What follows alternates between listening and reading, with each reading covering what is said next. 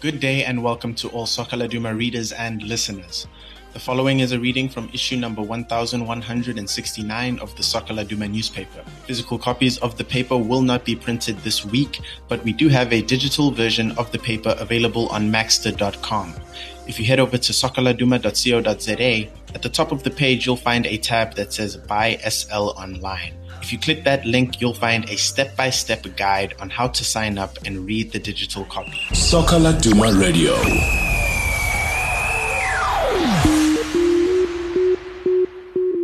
Now that that's out of the way, let's have a look at international soccer. Ronaldinho's bizarre arrest explained. At the height of his career, it's hard to argue there was anybody more entertaining to watch than a firing Ronaldinho who'd showcase his skill on the biggest stages as if he were on the beach or futsal court where he honed his craft. Although his prime was short lived, he was once considered the best in the world and is still widely remembered as one of football's all-time greats. But a dark cloud has followed the two-time FIFA World Player of the Year winner since his retirement in 2018, and when it rains, it pours. Run-ins with Brazilian authorities, his alleged involvement in an illegal pyramid scheme, and his arrest in Paraguay are among the controversies he's been caught up in over the last two years. But why? Today, international journalist Kurt Buckerfield looks closer into Ronaldinho's decline and receives fascinating information from a source who covered the former superstar's detainment just meters from where the ex-Seleção man sat behind bars. In 2016, an old colleague of Ronaldinho's at Paris Saint-Germain provided an incredible glimpse of what the Brazilian was like as a player and teammate. There have been rumors that he enjoyed a night out or two during the week throughout his career, but Jerome Leroy confirmed his ex-teammates' partying ways when he openly said in an interview that, quote, Ronaldinho did not train on any day of the week. He just turned up on Friday, ready to play on the Saturday. He'd come in with sunglasses on, go and get changed, and then go straight to the massage table to sleep. Players with great talent like him are a bit crazy. End quote. That was Ronaldinho in a nutshell. An ill-disciplined genius. He was a wizard, a magician, but unfortunately for fans who loved to watch him take to the field, he only gave football so much. But because of the unforgettable memories he left us with, such as his free kick goal from 40 yards at the 2002 World Cup, such as his dismantling of Real Madrid at the Santiago Bernabeu in 2005, that trademark elastico skill, we forgive him.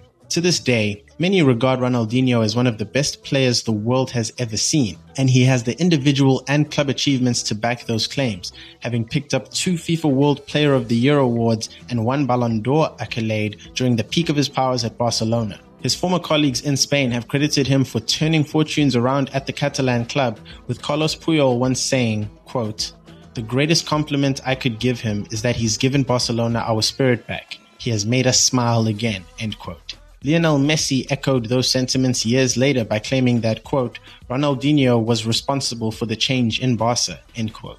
The Blaugrana had gone 14 years without winning the UEFA Champions League until he inspired his team to victory in 2006, while he also played a massive role in the club's back-to-back La Liga titles in 2004-5 and 2005-6 the first time the Blaugrana had lifted the league trophy in consecutive years since 1999. Years earlier, as a 22 year old, Ronaldinho had lifted the highly prestigious 2002 World Cup trophy in Yokohama following a 2 0 win over Germany in the final, which came three years after his involvement in Brazil's 1999 Copa America winning side when he was just 19 years old, and three years before playing his part in his country's FIFA Confederation Cup winning team when he was just 25. Ronaldinho experienced huge success early on in his career, which, although impossible to improve, could very well have been the cause for his loss of desire. Sometimes, and to his own detriment, Ronaldinho has lived with the same carefree freedom with which he played, a freedom that was recently taken from him in Paraguay, where he and his brother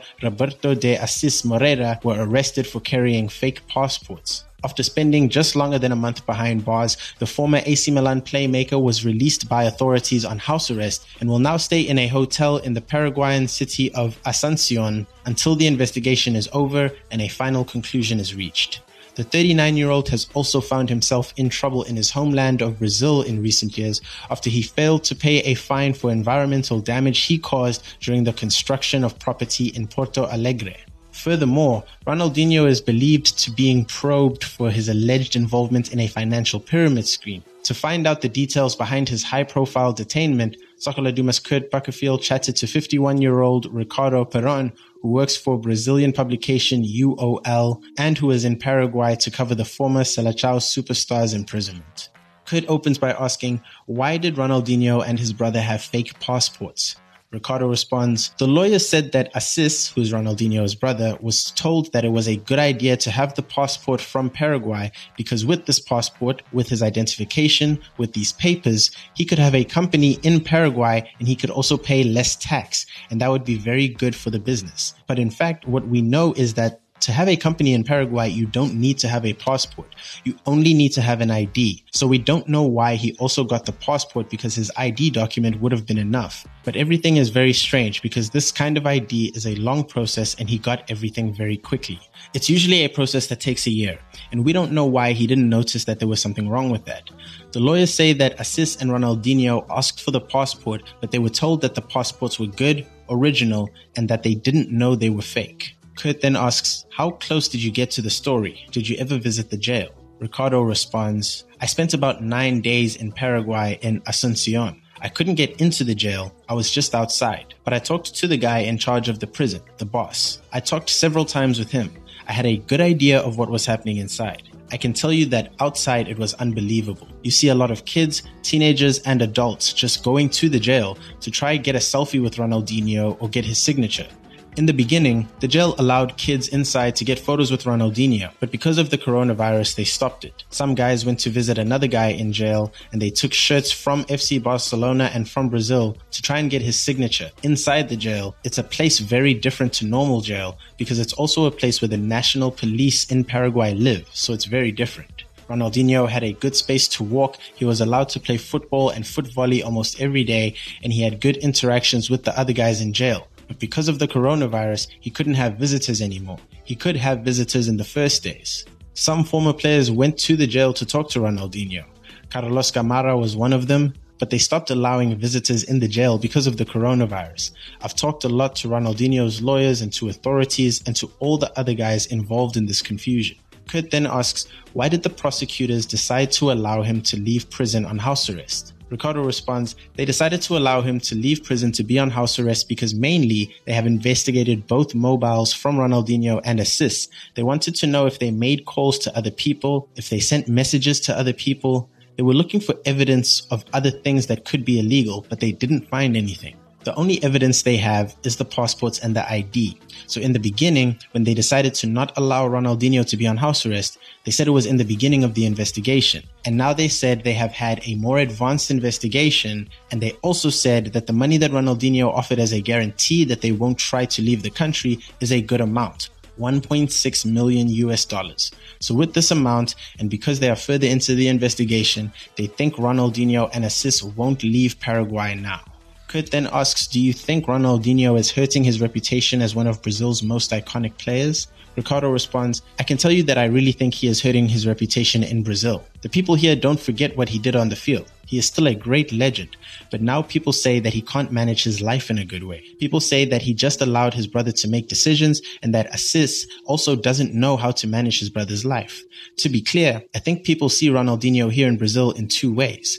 On the field, he is still seen as the great Ronaldinho, but out of the field, he is a guy who is just involved in confusion all the time, in trouble all the time. But I have to tell you, in Paraguay, everybody who talked with me about the case in the streets, taxi drivers, etc., everybody said that, oh, Ronaldinho is innocent. I believe Ronaldinho, I don't believe the government. And when you see a lot of fans outside the jail, you can really see that Ronaldinho is still so loved in Paraguay. It didn't cause much damage to his image in Paraguay. Kurt then asks, why has he been involved in so many of these illegal schemes? Has he been treated poorly by his agents and representatives? Has he been taken advantage of? Ricardo responds, I think what has happened to Ronaldinho is something that used to happen with Brazilian players. They used to let other guys make decisions for them. They aren't used to making decisions, most of them. With Ronaldinho, his dad died when he was very young, and Assis is like a father to him. Assis has always made the decisions for Ronaldinho, and Ronaldinho doesn't care about those things. He thinks, my brother is doing negotiations, and I just go put my signature and it's okay. I trust in Assis. And I really think that Assis doesn't have a reason to try to take advantage of Ronaldinho. But Ronaldinho and Assis's lawyers said that sometimes Assis is careless about things. They say Assis doesn't pay attention like he should. Specifically in this case of the passports, they said Assis could have told the lawyers what was going on or asked for advice from the lawyers, but they said that Assis didn't do it because he is careless. They say that he is an honest guy. I cannot judge Ronaldinho or his brother, so I'm telling you what I heard from the lawyers. Kurt then asks, how long will he be under house arrest? Ricardo then responds, he can stay in house arrest up to six months since the beginning of the investigation. I don't know the exact dates, but it could be six months since the start of the process. The authorities are still investigating, so it can finish before six months. It depends on the investigation. He's under house arrest while the authorities investigate. Kurt then asks, at the end of 2018, Ronaldinho was in trouble for environmental damage in Porto Alegre. What exactly did he do wrong? Ricardo responds, I wasn't covering that case, but what I know is that Assis and Ronaldinho made a platform close to a lake in Porto Alegre. This platform was in an environmental protection area, and this platform would be used to take things to boats, but it was in a protected area, making it illegal. Kurt closes by saying, Thank you so much. We really appreciate this information. And Ricardo closes by saying, It was nice to talk to you. Thank you very much for tuning in to Soccer Laduma Radio. For those of you wondering, the reason why we are doing these articles in this format is because we know that a lot of you won't be able to go outside and pick up physical copies of the newspaper due to the coronavirus pandemic and the lockdown it has caused. And so, for that reason, you can find us here on Soccer Laduma Radio, Spotify, Apple, or Google Play to find readings of all of your favorite articles, interviews, and editors' columns. So, make sure to stay tuned. You'll still get all of the same content even if you can't pick up up the paper. Cheers.